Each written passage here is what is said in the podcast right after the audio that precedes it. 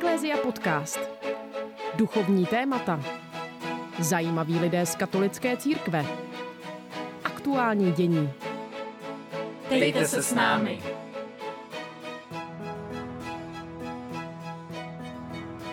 Tato epizoda s Markétou a Markem. Miloš Sabo je kněz původem ze Slovenska, který od roku 1995 žije v Praze. Momentálně působí jako farář kostela svatého Godharda v Praze 6 Bubenči. Je soudce Metropolitního církevního soudu v Praze a autorem mnoha knih, ve kterých se zabýval mimo jiné evangelii, spovědí a manželstvím. Dlouhá léta byl rovněž projektovým manažerem akce Noc kostelů a členem týmu posttraumatické intervenční péče policie České republiky. Několik let přednáší kanonické právo a jeho dějiny na Katolické teologické fakultě v Praze. Kromě své profese se věnuje i soupisu hrobů významných osobností na pražských hřbitovech. Milí otče Miloši, vítejte v našem podcastu. Dobrý den, já jsem přemýšlel, jestli to je o jedné osobě, co se tam všechno vlastně říkala, ale tak asi ano. No to je strašně... To, spoustu toho děláte. To jsme si právě říkali, že to je opravdu jako různorodý soupis činností. A vy jste si vybrali spověď. Tak pojďme na to. Přesně tak. Tématem našeho podcastu je spověď. Vy jste v roce 2006 vydal knihu s názvem Spověď ne. Začněme tedy textem, který eh, tuto knihu otvírá. Stál jsem u spovědnice, přede mnou dvě postarší paní, a pak já se svými problémy dospívajícího, s klukovským vzdorem a pochybnostmi rádoby inteligentního gymnazisty. Proč já mám za malou chvíli na sebe povídat stárnoucímu knězi, který navíc nebyl ani trochu oblíbeným nejen u nevěřících, ale ani u vlastních farníků to, o čem nikdo neví?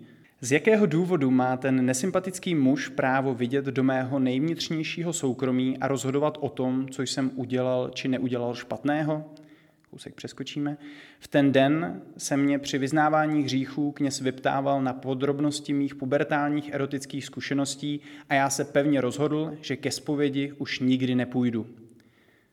Otázka je, myslím, na snadě. Kdy jste sebral odvahu k té zpovědi potom zajít? Já možná budu trošku heretik, ale než odpovím na tu otázku, tak uh, mě napadlo, jak se časy mění, protože teď už jsem možná já ten stárnoucí kněz v té spovědnici. A a jenom doufám, že, že tam neplatí nesympatický, případně ten, který by se vlastně vyptával na některé věci, které opravdu tomu knězi eh, ne, nenáleží aby se vyptal. Když jsem se rozhodl zpátky, byla to taková eh, chvíle, kdy jsem se vlastně vracel k Bohu, protože jsem nějakou dobu žil eh, bez Boha, bez víry, snažil jsem se nějak uh, přizpůsobit a přiblížit tomu světu.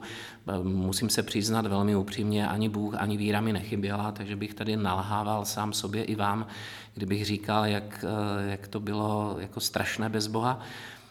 Ale stačilo málo, když jsem najednou si uvědomil, že nemám pevnou jistotu nebo pevný bod ve svém životě, a začal jsem se postupně navracet k Bohu a s tím souviselo právě i to, mm, ten návrat k těm katolickým, já nechci říct tradicím, ale k tomu všemu, co s tou katolickou cestou k Bohu patří. A jedna z prvních otázek a jedna z posledních odpovědí, které při tom návratu jsem si eh, dal, tak bylo, jestli, eh, jestli také spověď.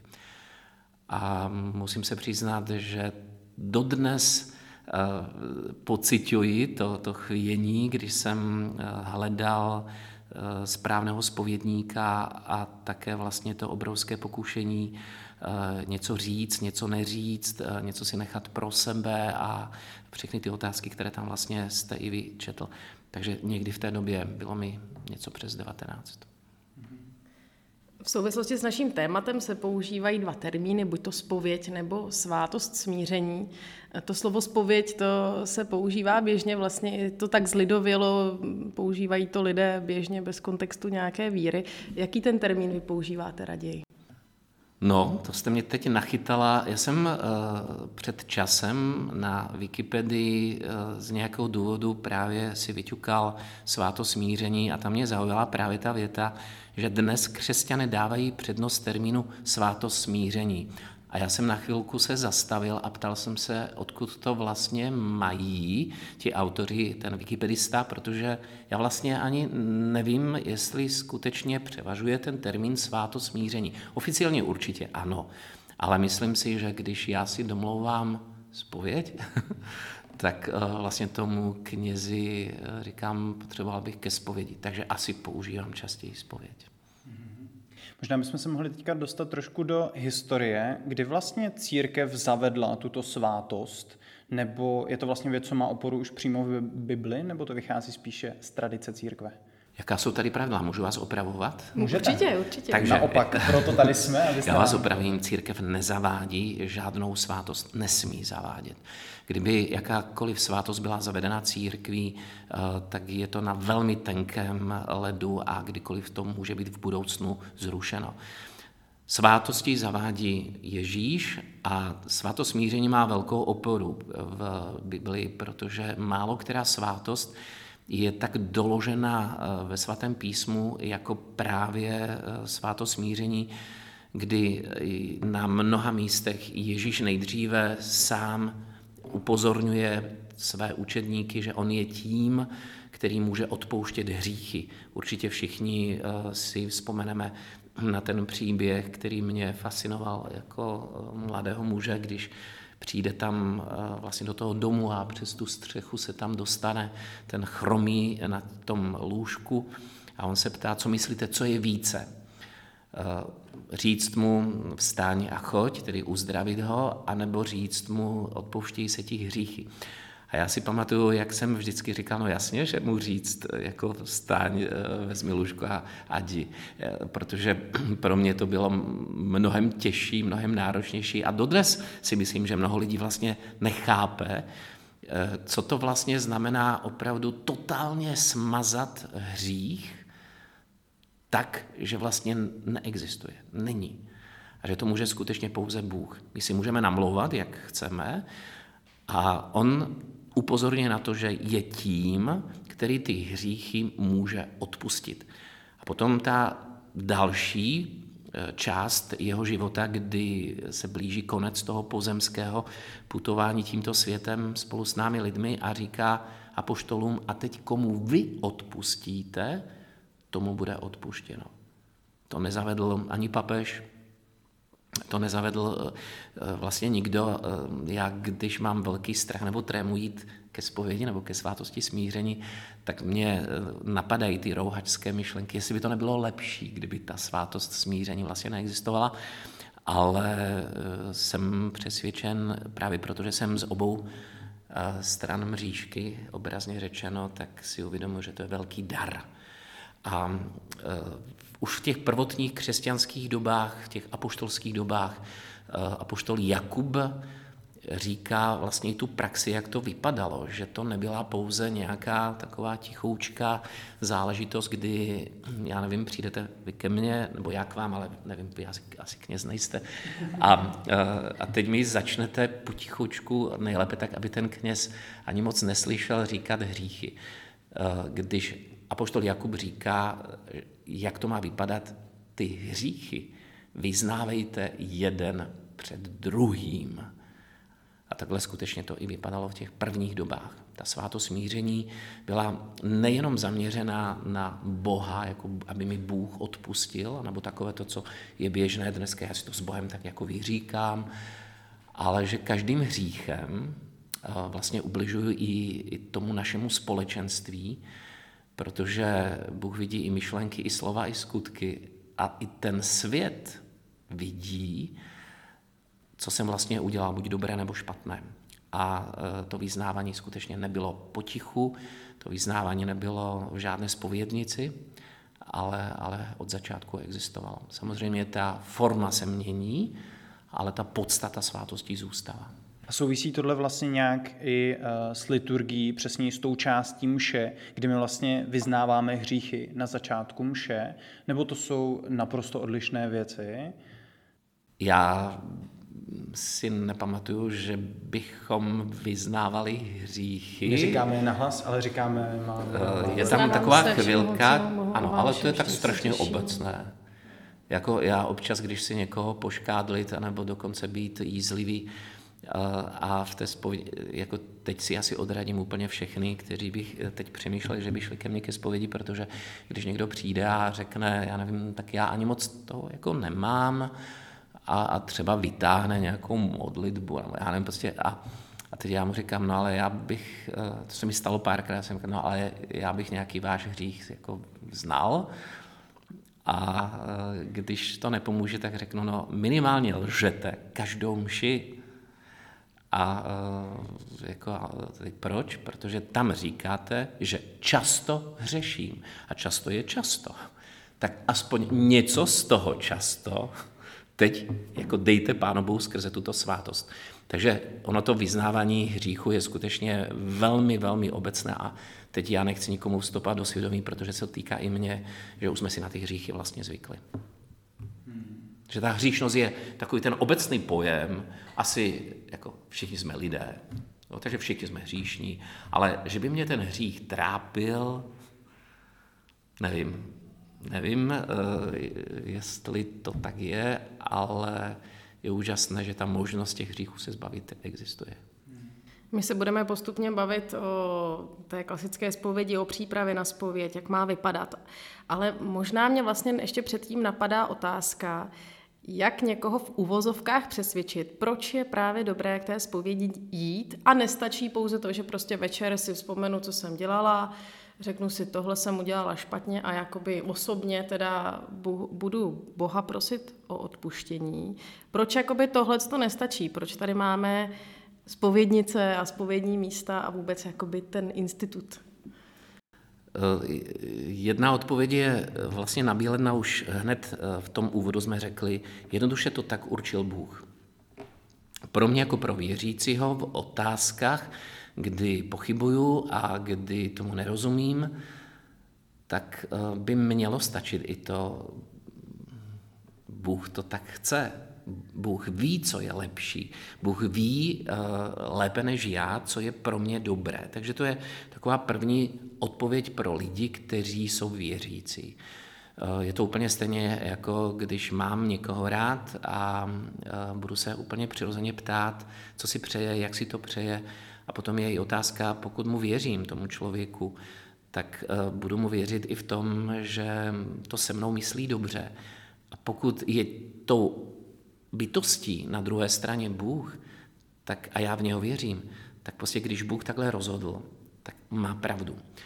Chápu ale, že člověk dneska si hodně eh, přizpůsobuje eh, i Boha nebo boží požadavky a trochu zaměňujeme osobní vztah eh, k Bohu za osobní představy o Bohu.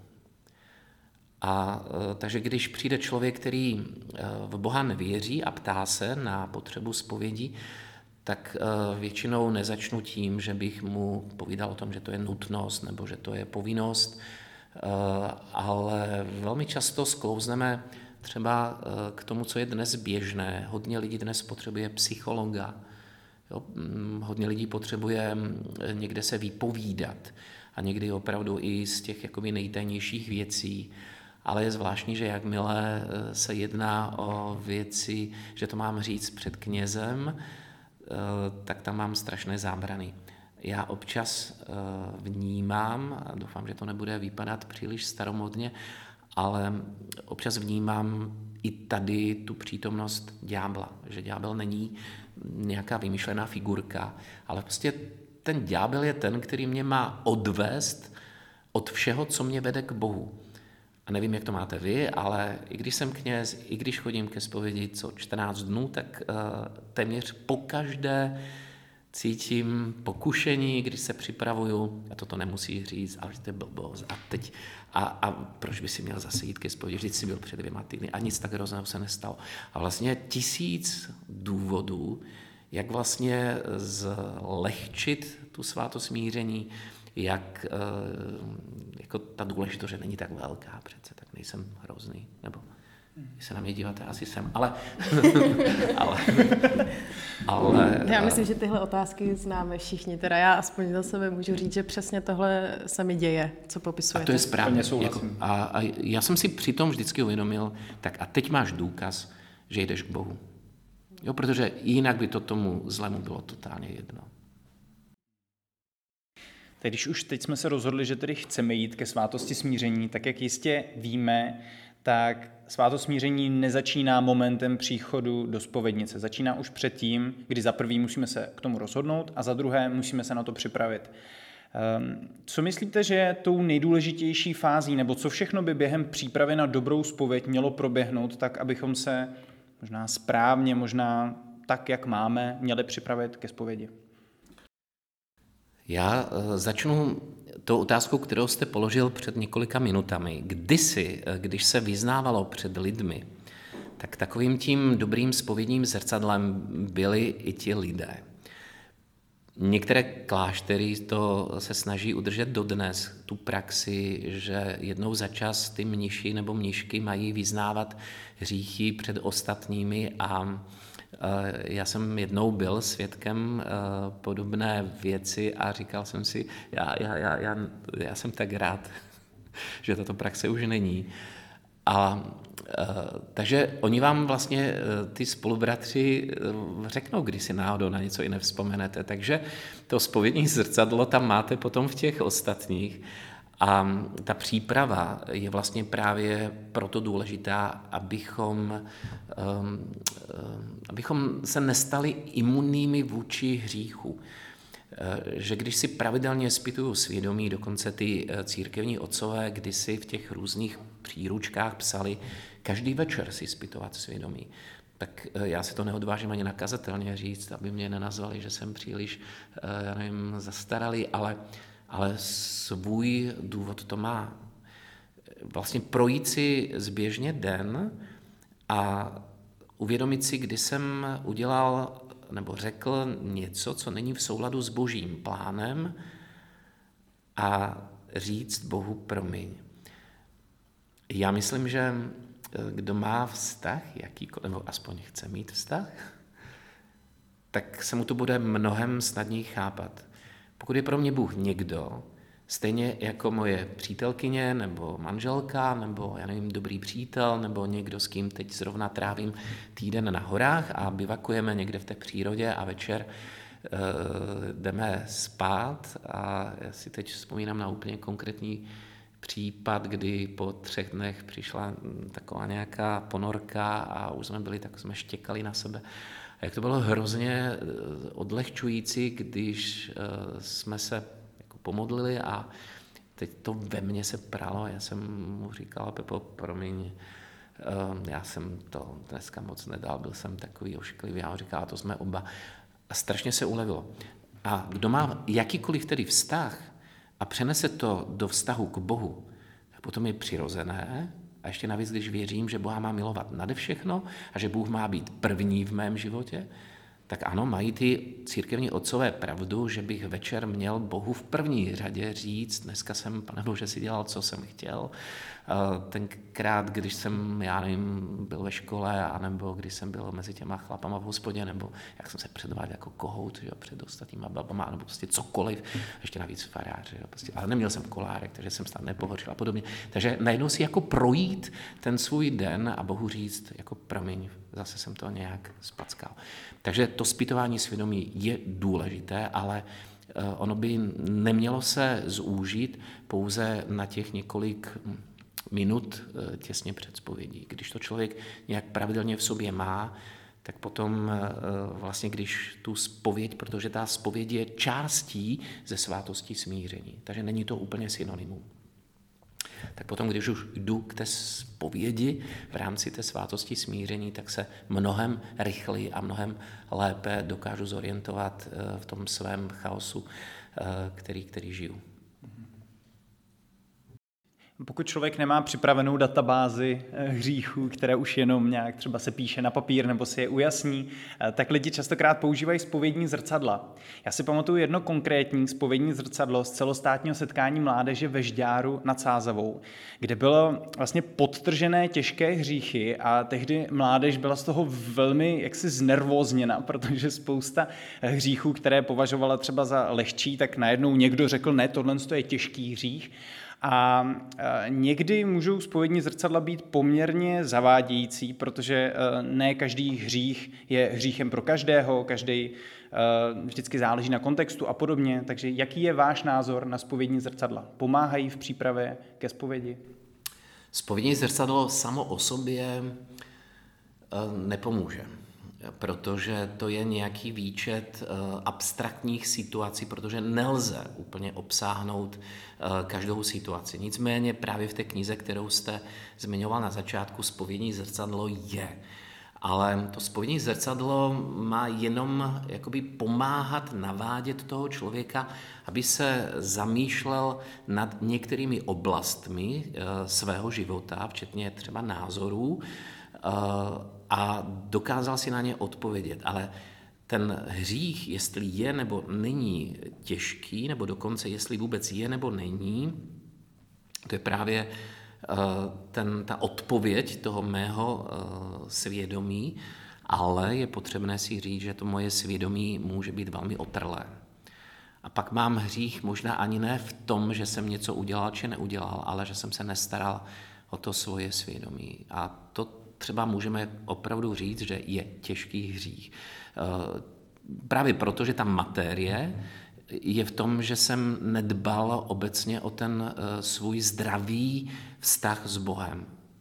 To je úplně stejně, jako když můžu říct, to je jako vážné provinění, když ty eh, se svou ženou si přestal komunikovat a vůbec se nikdy neptáš, a ty se s ní ale nerozvedl, takže máš pocit, že však jako nic hrozného se nestalo. Ale je těžké to zranění toho vztahu, kdy ta žena třeba pláče a já ani nevím, že pláče, protože já si večer usnu, uspokojím se a prostě už jsem někde v limbu a, a ona vlastně do rána nemůže usnout.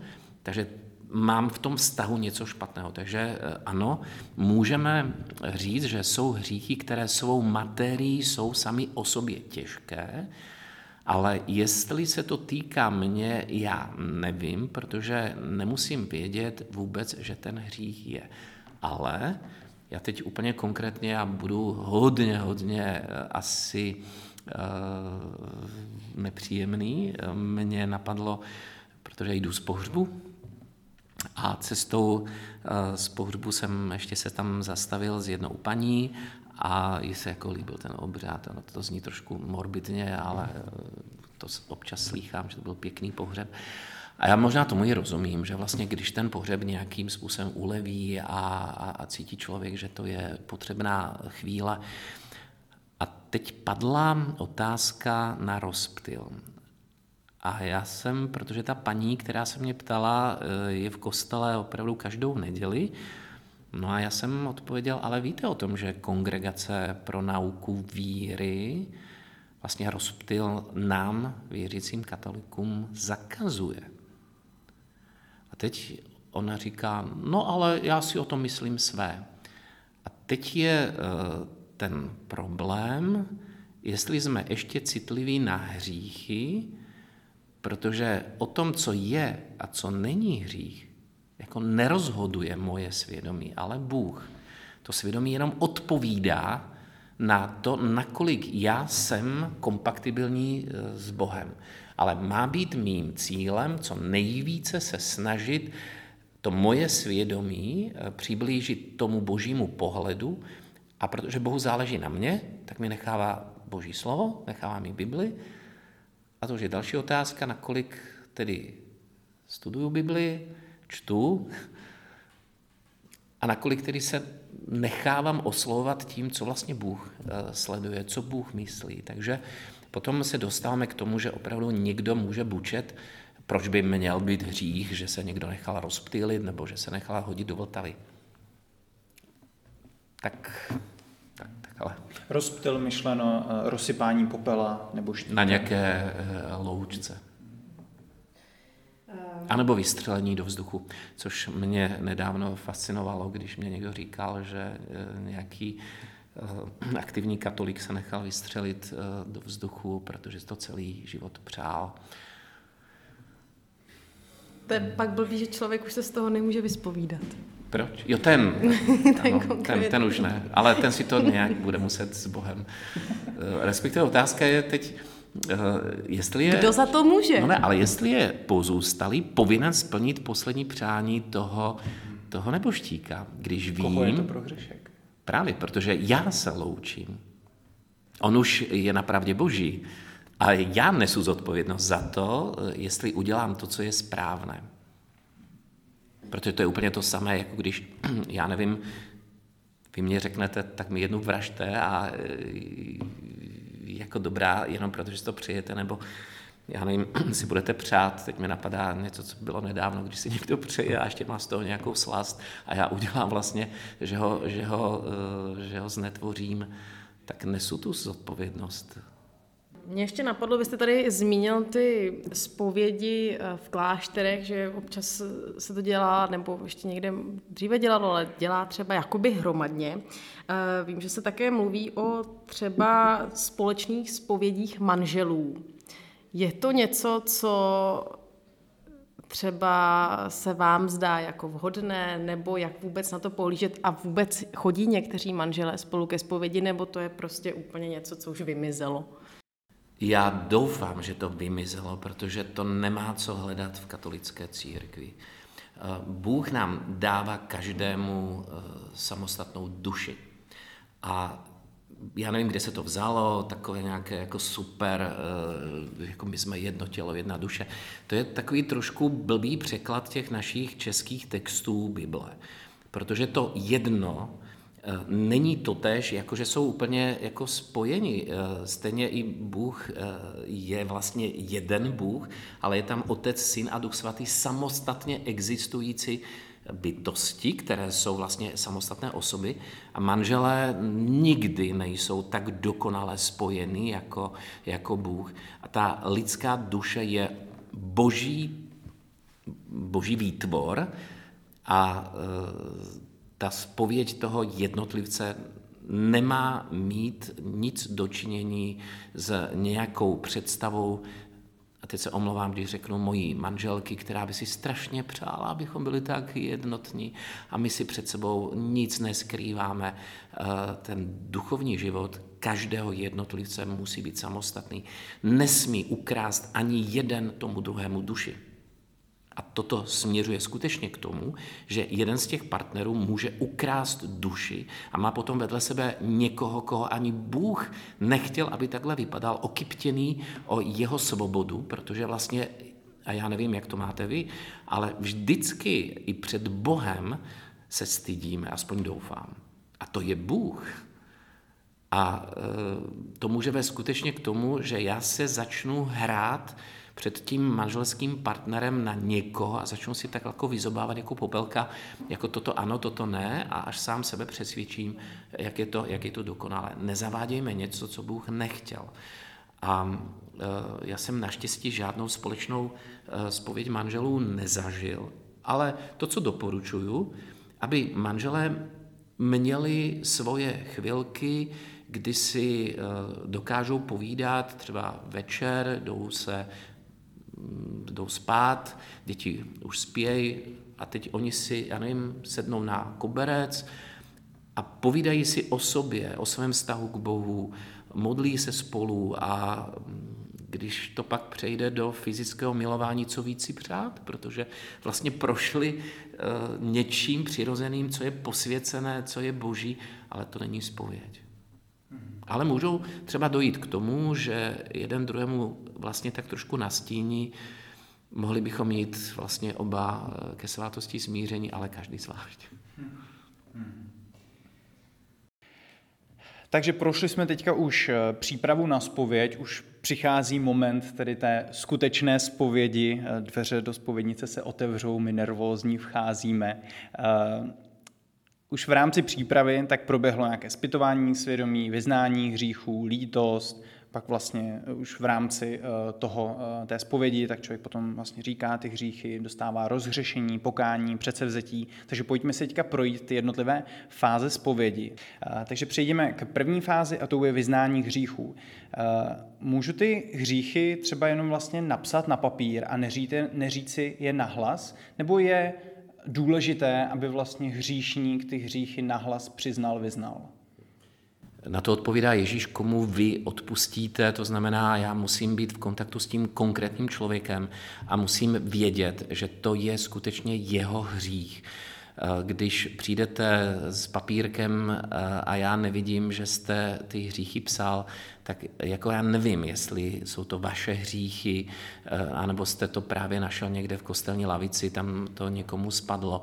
Takže eh, ono to vyznání je právě v tom vyznání samozřejmě jinak se asi musíme stavět k situacím, kdy třeba někdo je němý, eh, nebo jednou se mi stalo, že někdo měl opravdu velmi eh, blok řečový, eh, který jsme potom vyřešili právě tím, že ty hříchy jako mi napsal a já jsem pak spíš kladl otázku, ale musím se přiznat, že jsem si připadal jako při výslechu na soudu, necítil jsem se moc dobře.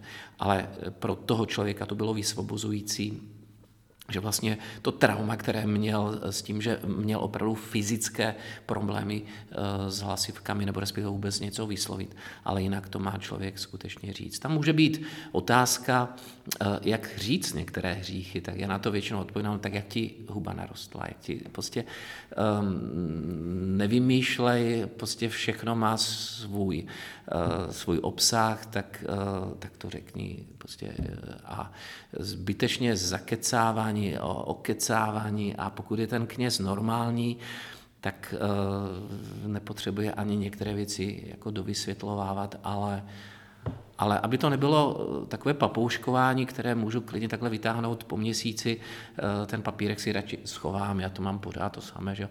Ale ten hřích je zase jako trošku jiný, takže e, ten hřích pojmenuju jako konkrétní věc, Eh, já nevím, já jsem hrozně líný člověk, eh, lidé, kteří mě znají, tak tomu nechtějí věřit, ale já jsem hrozně líný člověk, ale pokud tu lenost nedovolím projevit, tak ten hřích to není.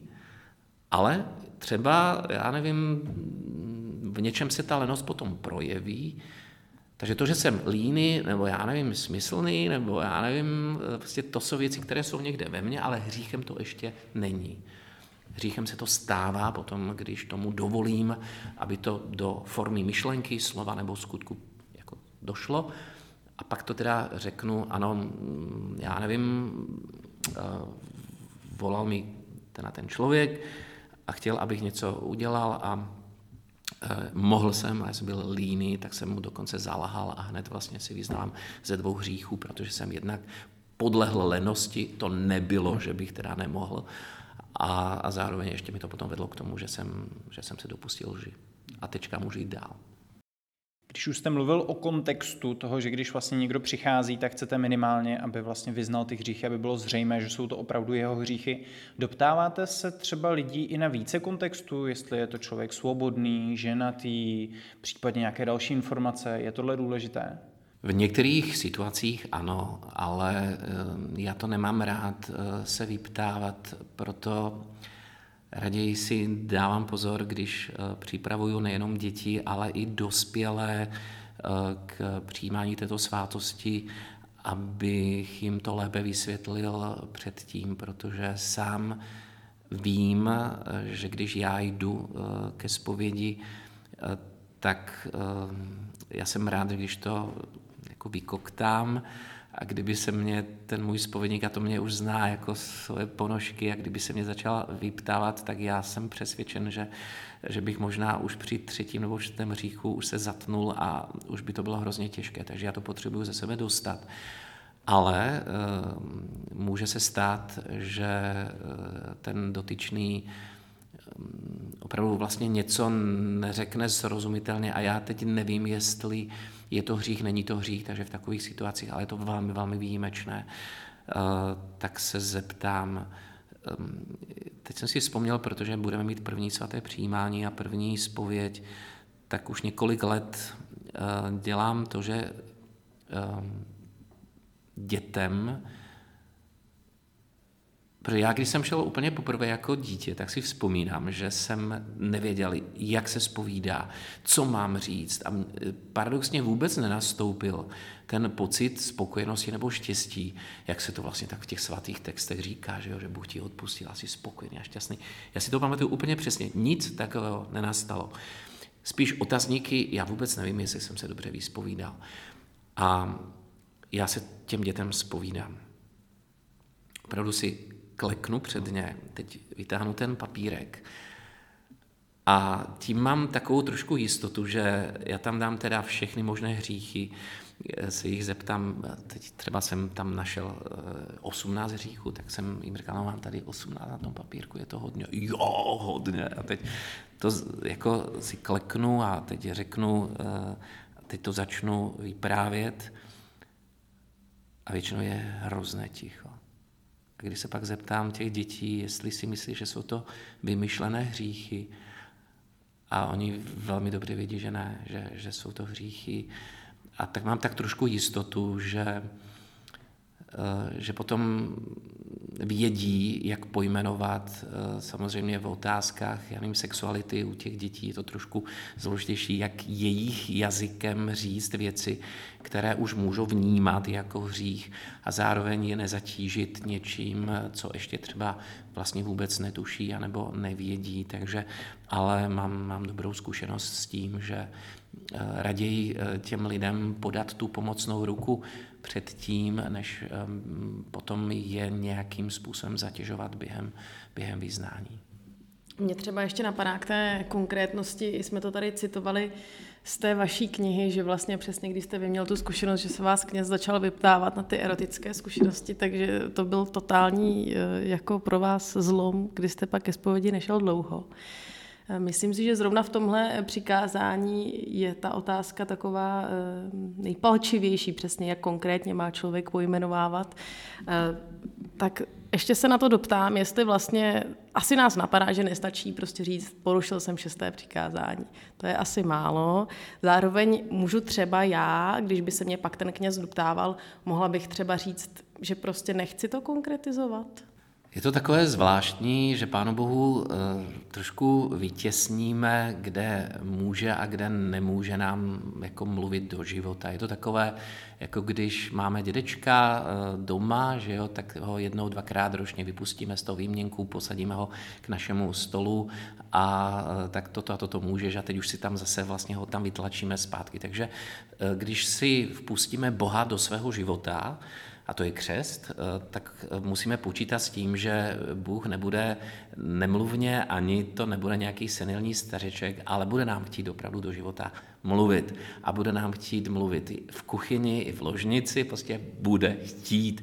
A když si uvědomím, že je to vlastně ten nejintimnější vztah, který můžu mít, že on mě skutečně zná nahého po všech stránkách, nejenom po té fyzické, tak potom ta sexualita je jenom jednou z těch součástí eh, toho mého života a paradoxně když někdo nevnímá hříšnost v sexualitě, tak to může být eh, důkazem toho, že ten dotyčný není ze svojí sexualitou vypořádaný. Protože neříkám, když jdu ke zpovědi, tak neříkám, zřešil jsem proti tento týden, pane Feráři, nebo posledních 14 dnů, proti prvnímu, pátému, sedmému a devátému přikázání. Proč vlastně to šesté přikázání vypíchneme, jako kdyby bylo nějakým způsobem jiné?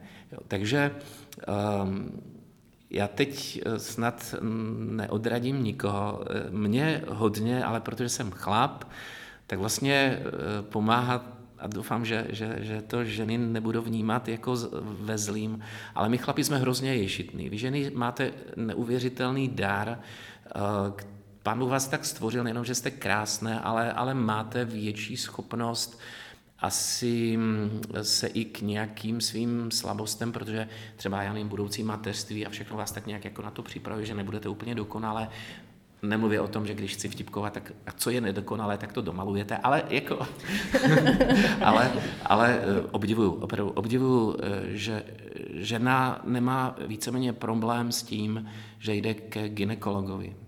Jo, že to je muž, prostě ne, nepřemýšlí, tak jako my chlapi, prostě představa, že bych měl nějaké problémy uh, a, a šel bych urložce, tak uh, nevím, no, jako většina chlapů to tak má. Takže pro mě je i v tom neuvěřitelné, že Bůh to takhle zařídil, že kněží jsou muži.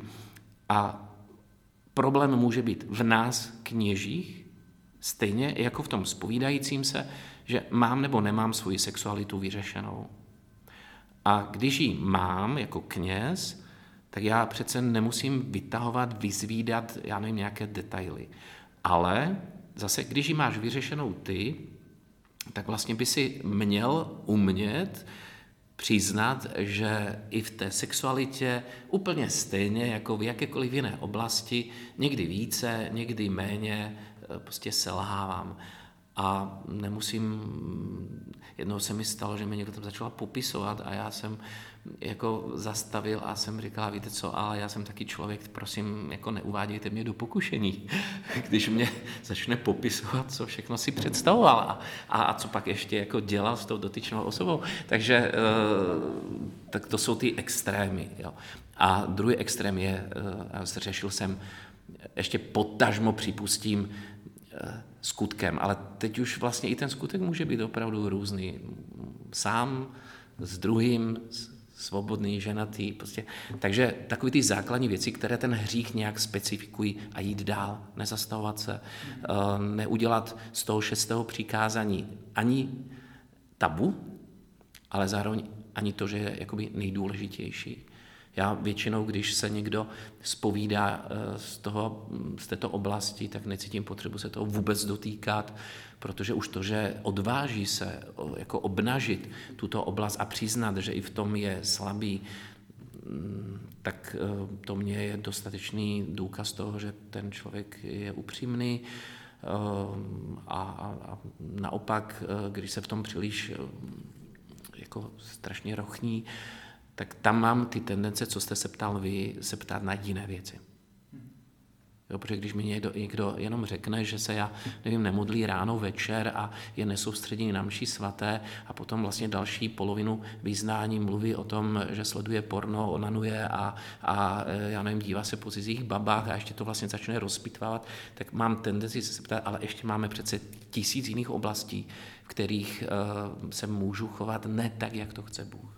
Z toho, co jste teďka říkal, tak mě z toho vyplynulo, že člověk musí najít nějaký správný balans, kam a šít a vlastně kam už potom není potřeba dál jít. Ale to vlastně platí nejenom ohledně toho šestého přikázání, je to ohledně vlastně celého toho vyznání hříchů.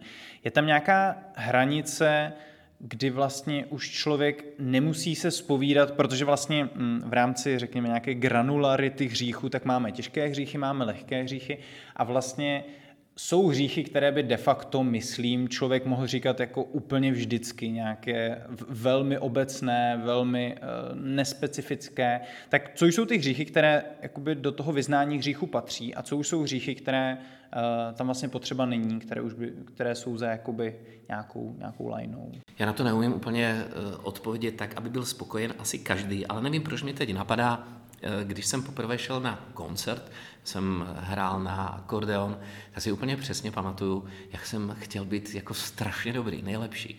A potom je to až takové jakoby křečovité, že chcete všechno udělat jako maximálně dobře. Když se někdo zamiluje do Boha a, a uzná to, že vyznání hříchů Eh, patří k tomu očišťování, že to je vlastně jako když dáte tu flešku do, do počítače a chcete smazat některé soubory a po vás Bůh vlastně chce jenom to, aby si takhle vlastně vždycky ukázal, toto chci, pane Bože, smazat, toto, toto, toto. A Bůh ti nechává svobodu, že klidně tam můžeš ale něco nechat, ale je to na tobě, protože pak to neseš do věčnosti. Takže eh, když eh, takhle to nějak člověk přijme, tak většinou ta první spověď po dlouhé době anebo když to vůbec první zpověď dospělého člověka, tak je přesně taková jako hrozně detailní. A to je dobře. To patří k tomu, i k té jistotě. A když potom člověk pravidelně cvičí, pravidelně se toho klavíru dotýká nebo toho akordeonu, tak vlastně zjistí, že některé věci eh, už si vlastně ani nemusí uvědomovat. A něco podobného i v té zpovědi. Když chodím pravidelně k té zpovědi, a nejenom proto, že jdou velikonoce, nebo já nevím, úplně nejraději mám, když někdo mi řekne, já nevím, zemřel mi dědeček, tak jdu ke zpovědi. A já, to se mi stalo taky nedávno, já jsem říkal, ale ke zpovědi mám jít, protože mám hříchy, a ne, že mi zemřel dědeček. Jedině, kdyby si ho zabil, tak ano, teda to je nejvyšší čas, aby si přišel ke zpovědi. Ale, uh, takže, uh, když pravidelně přistupuji k té svátosti, tak potom uh, postupně jako zjistím, že já nevím, tento měsíc jsem se více eh, pozoroval a nikdy mě to nenapadlo, že já vlastně jako lžu. Že já jsem se tak jako úplně spokojeně celý čas si myslel, že já přece žádné velké klamstva neříkám, ale protože jsem pracoval na sobě nebo ptám se, tak nejenom zjistím, že se mi někdo jenom zeptal a já takovou tu polopravdu, že a, a, a teď nemůžu. A to není pravda, že nemůžu. Jo? A, a z, z, najednou člověk velmi citlivě začne si uvědomovat, že hříchem může být nejenom to, že skutečně jsem já nem udělal něco velikého, ale něco, co není v souladu s tou cestou k Bohu. Já jsem se kdysi zamýšlel nad tím, když jsem se dozvěděl, že eh, papež Jan Pavel II. někde v nějakém rozhovoru, že chodí každý týden ke zpovědi. A já jsem říkal, co tam vyznává. A teď jsem si říkal, že by fakt měl těžké hříchy.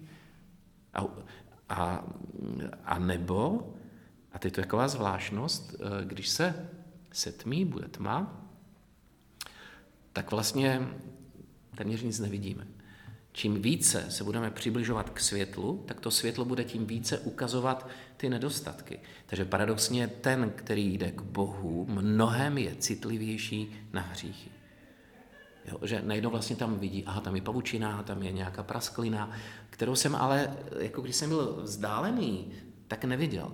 Takže to je paradoxně důkaz, že jdu k Bohu, ne, že už se nemám z čeho spovídat, ale mnohem citlivější jsem na to, že Boha mohlo něco zranit, eh, nebo že není úplně z jeho vůli.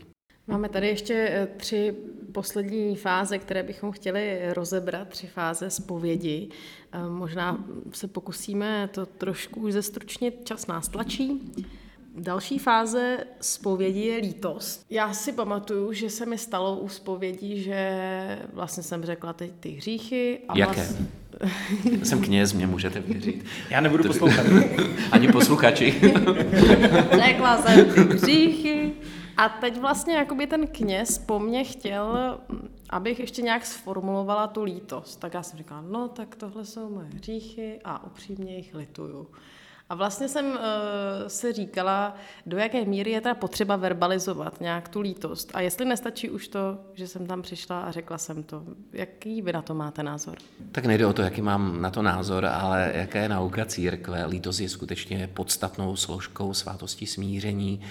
Uh, není podstatnou složkou, jestli je nebo není vyslovena. Ehm, důležité pro toho spovědníka je to jenom proto, aby eh, mohl dát to rozřešení, protože ehm, mnoho kněží ehm, může mít problém to rozřešení dát. Eh, já jsem si jistý, že neexistuje hřích, který by byl takový, že by kněz nemohl dát rozřešení. A pokud někdo na takového kněze narazí, jakože asi narazí, tak uh, měl by se vrátit někam uh, na začátek. Uh, pokud mu je toho líto, tak mu to rozřešení opravdu musí udělit. Takže já pak se nemám, já nevím, dotazovat a vyptávat, nakolik ti je líto a, a skutečně ti to je líto a co uděláš pro to, aby, aby ti, prostě, ale e, někdy může být člověku třeba líto i toho, vůbec to, že to je hřích. Jo, zejména když třeba se pláca v nějakých problémech a já nevím, znovu a znovu upadá do nějakých, do nějakých hříchů e, a on už teď ví, že, že to bude znovu, tak jemu může být líto, že to vůbec je eh, hřích a i Bohu stačí i to. A když to Bohu stačí, tak mě jako spovědníkovi to musí stačit také.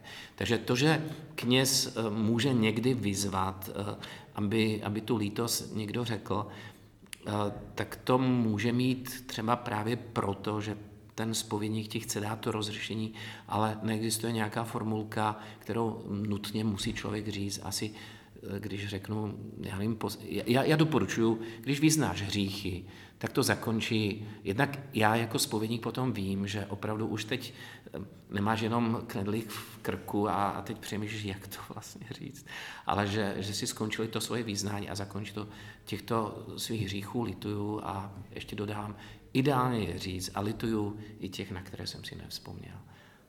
Tečka. Takže je dobré, ale eh, ta verbalizovaná lítost není nutnou podmínkou, nutnou podmínkou je lítost.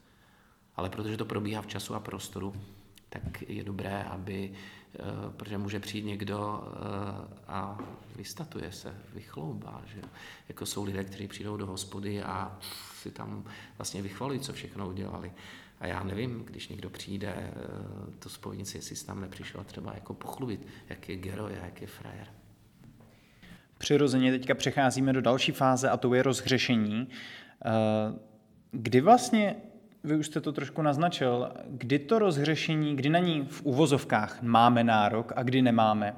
Myslím, že poměrně hodně diskutovaná situace, a opět se tady dostáváme především k šestému přikázání, je, kdy někdo má nějaký dlouhodobý hřích, řekněme někdo, kdo žije v homosexuálním páru, nebo jsou to lidé, kteří spolu sexuálně žijí už před svatbou, uh, nebo rozvedení manželé, kteří si našli jiného partnera. A vlastně Dlouhodobě v tom setrvávají a někteří kněží vlastně jim potom tím pádem nedávají rozhřešení, protože tam chybí vlastně nějaká lítost nebo jako touha z toho vystoupit. A tyhle lidé potom jakoby nedostanou rozhřešení, ale jelikož jakoby nemají v plánu vystoupit z tohoto podle církve hříšného jednání, tak potom nemají možnost se spovídat ani z těch ostatních hříchů, protože nedostávají rozhřešení.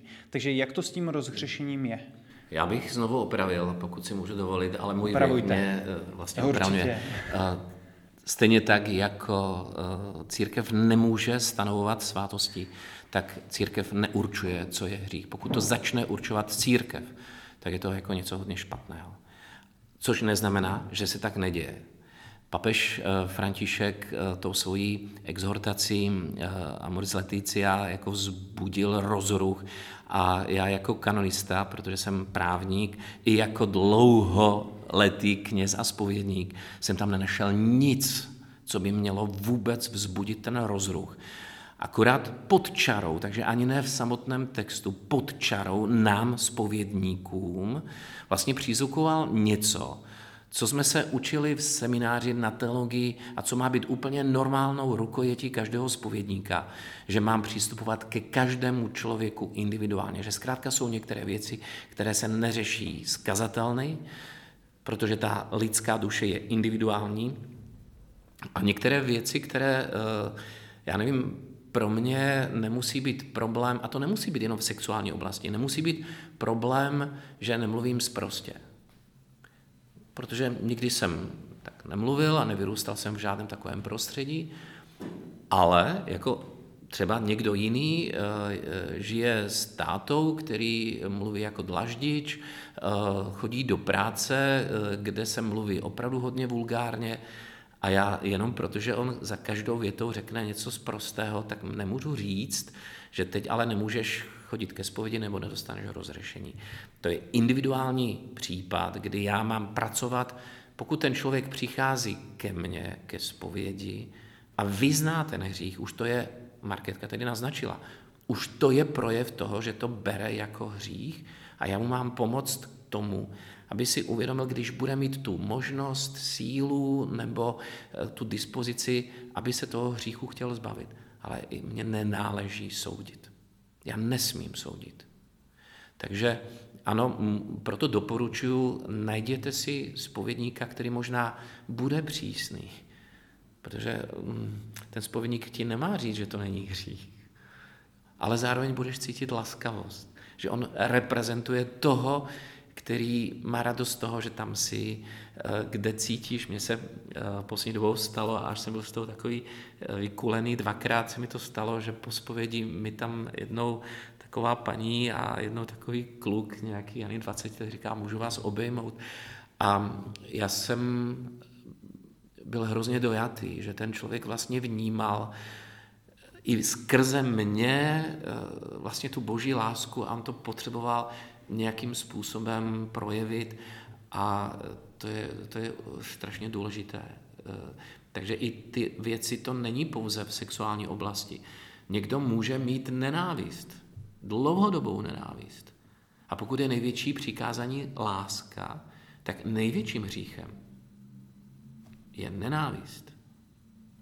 Ne to, kolikrát jsem, já nevím, nezvládl eh, a neukučíroval svoji ruku nebo oči.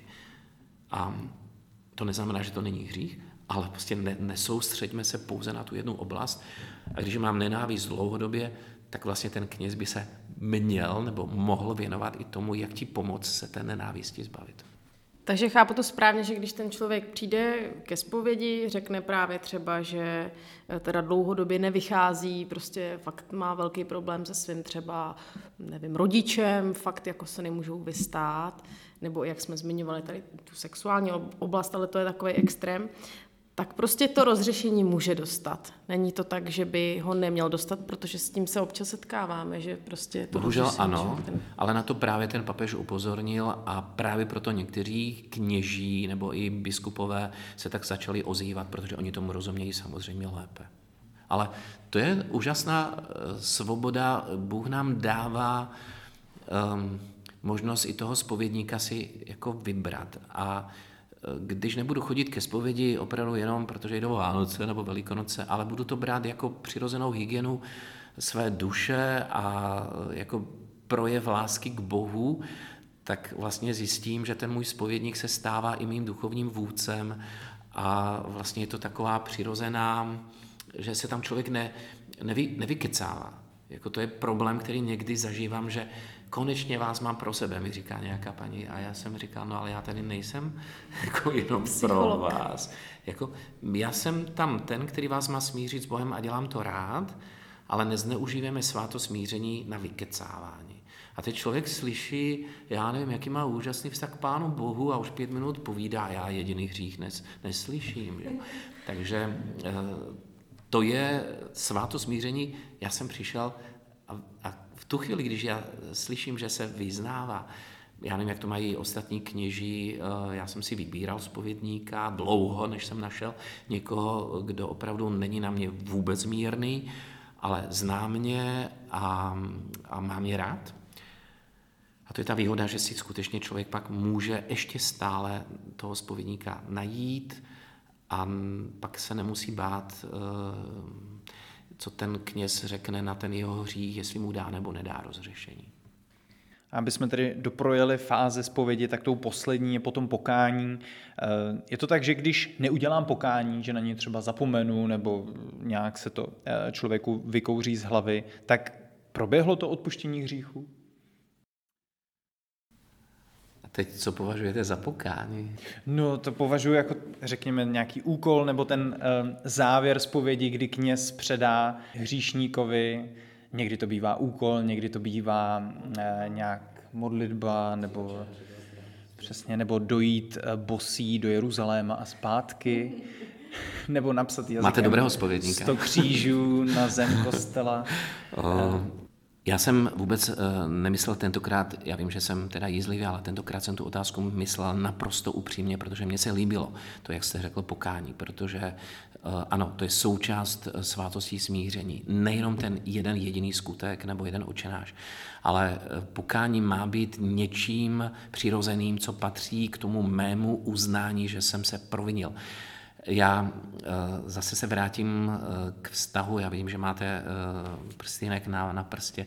Takže když vím, že jsem, já nevím, bytě nechtěně ublížil své ženě, tak mě nemusí přece nikdo připomínat a nemusí mi říkat, že dneska buď na ní prosím hodnější, protože si já nevím, zranil nějakým slovem, které jsem si vůbec neuvědomil. A to pokání je vlastně v tom, že jsem nějakou dobu, ono se tomu říká potom, když budete už starší manžel, že to je žehlička, že pak koupíte nějakou kitku anebo nějaké stupenky do divadla a tak dále, to se naučíte, ale, ale něco podobného, ale je to přitom hrozně hezké, protože tím já dám najevo, že jsem si vědomý toho, že jsem něco spackal. Takže něco obdobného má být i ve vztahu k Bohu. A já se znovu vracím k tomu, zkusme sváto smíření brát jako součást mého vztahu. A pak bude to těžké, bude to náročné, ale nebudu eh, se snažit to jako vytěsnit ze svého duchovního života. Takže to pokání je potom vlastně něčím, co mám já udělat automaticky a ten kněz mi nějaký skutek dá jenom proto, aby mě na to upozornil, abych na to nezapomněl. To, co si odnáším jako skutek pokání, je součástí svátosti smíření. Já jsem řekl, spověď je pouze jedna část svátosti smíření. Ta svátost smíření začíná už tím zpytováním svědomí, tedy mimo spovědnici, a potom vlastně končí zase mimo spovědnici. Doporučuji to udělat co nejrychleji právě proto, abych na to nezapomněl, aby se mi to z té hlavy nevykouřilo. Ale uh, nesmí to zůstat jenom u toho, jako co ti dal farář, dva očenáše. A teď ta modlitba má být úplně normální součástí, i kdyby mi to ten kněz neřekl, že se mám pomodlit. Bůh mi přece odpustil. A já ho chci obejmout a, a chci mu poděkovat. A kromě toho, protože jsem opravdu byl tentokrát hodně, hodně eh, špatný při tom vyznání hříchu, jsem s to uvědomil, tak si sám dobrovolně dám nějaké pokání. Máme tady poslední takovou možnost. Vy jste sice už řekl spousta zajímavých a úžasných myšlenek a myslím si, že naši posluchači mají co přemýšlet a o čem meditovat, ale přesto bych vám ráda dala možnost, jestli byste teď ještě k tomuhle tématu něco vzkázal našim posluchačům. Třeba je možná nějak povzbudil, jak o zpovědi, o svátosti smíření přemýšlet, jak k ní přistupovat. Jediné, co mě teď napadá, se omluvit možná těm, kteří eh, mají z té zpovědi opravdu veliký, eh, velikou bázeň, veliký strach a mají pocit, eh, že jsem to tím vtipkováním trošku zlehčoval, aby se nebáli toho, že opravdu to většinou není legrace. Každý, kdo tu zpověď bere vážně, tak se tam nenasměje ale jenom jsem chtěl eh, trošku dodat odvahy, nebát se toho a eh, zvláště možná bych hm, trošku povzbudil lidi, kteří budou mít špatnou zkušenost, protože vy jste začínal eh, s tou mojí špatnou zkušeností, která vedla k tomu, že jsem potom skutečně na několik let spověď vynechal ze svého života, vůbec Boha vynechal ze svého života. Naštěstí Bůh nevynechal jako mě, ale aby, aby to nevzdali a zkusili jiného kněze. Já vím, že to je zraňující, eh, protože jsem to zažil, ale dneska vím, že co jsem měl udělat, tak jít k jinému, zkušenějšímu nebo k někomu, komu věřím, a nebo může se stát i to, že můžu někomu říct, eh, já bych se chtěl nejdříve poradit, ale můžete ho zavázat s povědním tajemstvím, že i když to není spověď, ale chcete si některé věci předtím, než se jakoby otevřete, tak jako vyříkat, tak eh, chci jenom povzbudit, eh, stojí to za to, protože každé smíření, a teď nemyslím jenom to s Bohem, ale každé smíření je osvobozující. A já myslím, že každý, komu záleží na někom a, a prožívá tu tichou domácnost, eh, tak ví, jak je to, jaká je to strašná úleva, když ten partner, partnerka se najednou usměje a, a nebo vůbec cítí, že uf, už je to zase jako dobrý, tak uh, učme se k Bohu mít vztah a budeme poznávat i hříchy, ale, ale i to odpuštění. Moc vám děkujeme, že jste si na nás udělal čas. Děkujeme za závěrečný vzkaz a i za všechny odpovědi. Myslím, že nám přinesly spoustu podnětů na přemýšlení a doufám, že i nové motivace k tomu ke zpovědi chodit. Přejeme vám hodně štěstí a držíme vám palce do všeho vašeho působení. Děkuji, děkuji moc krát a vám zase přeju dobré kněz. Děkujeme. A loučíme se i s vámi, naši milí posluchači, a těšíme se opět za 14 dní v Eklézia Podcast. Jsme rádi, že jste si poslechli tenhle rozhovor. Pokud se vám líbil, neváhejte se ponořit do dalších našich epizod. Aby vám neunikl žádný zajímavý host, klikněte na tlačítko odebírat. Jsme na platformách Spotify, Apple Podcasts, Google Podcasts, YouTube nebo nás můžete najít na našich webových stránkách www.ecclesiapodcast.cz. Nezapomeňte nám na službách taky nechat recenzi a hodnocení. Díky tomu se náš podcast dostane k více uším. Budeme také moc vděční, když nás budete sdílet na sociálních sítích nebo když pošlete odkaz na tuto epizodu pár kamarádům. Pán Bůh vám to vrátí na dětech.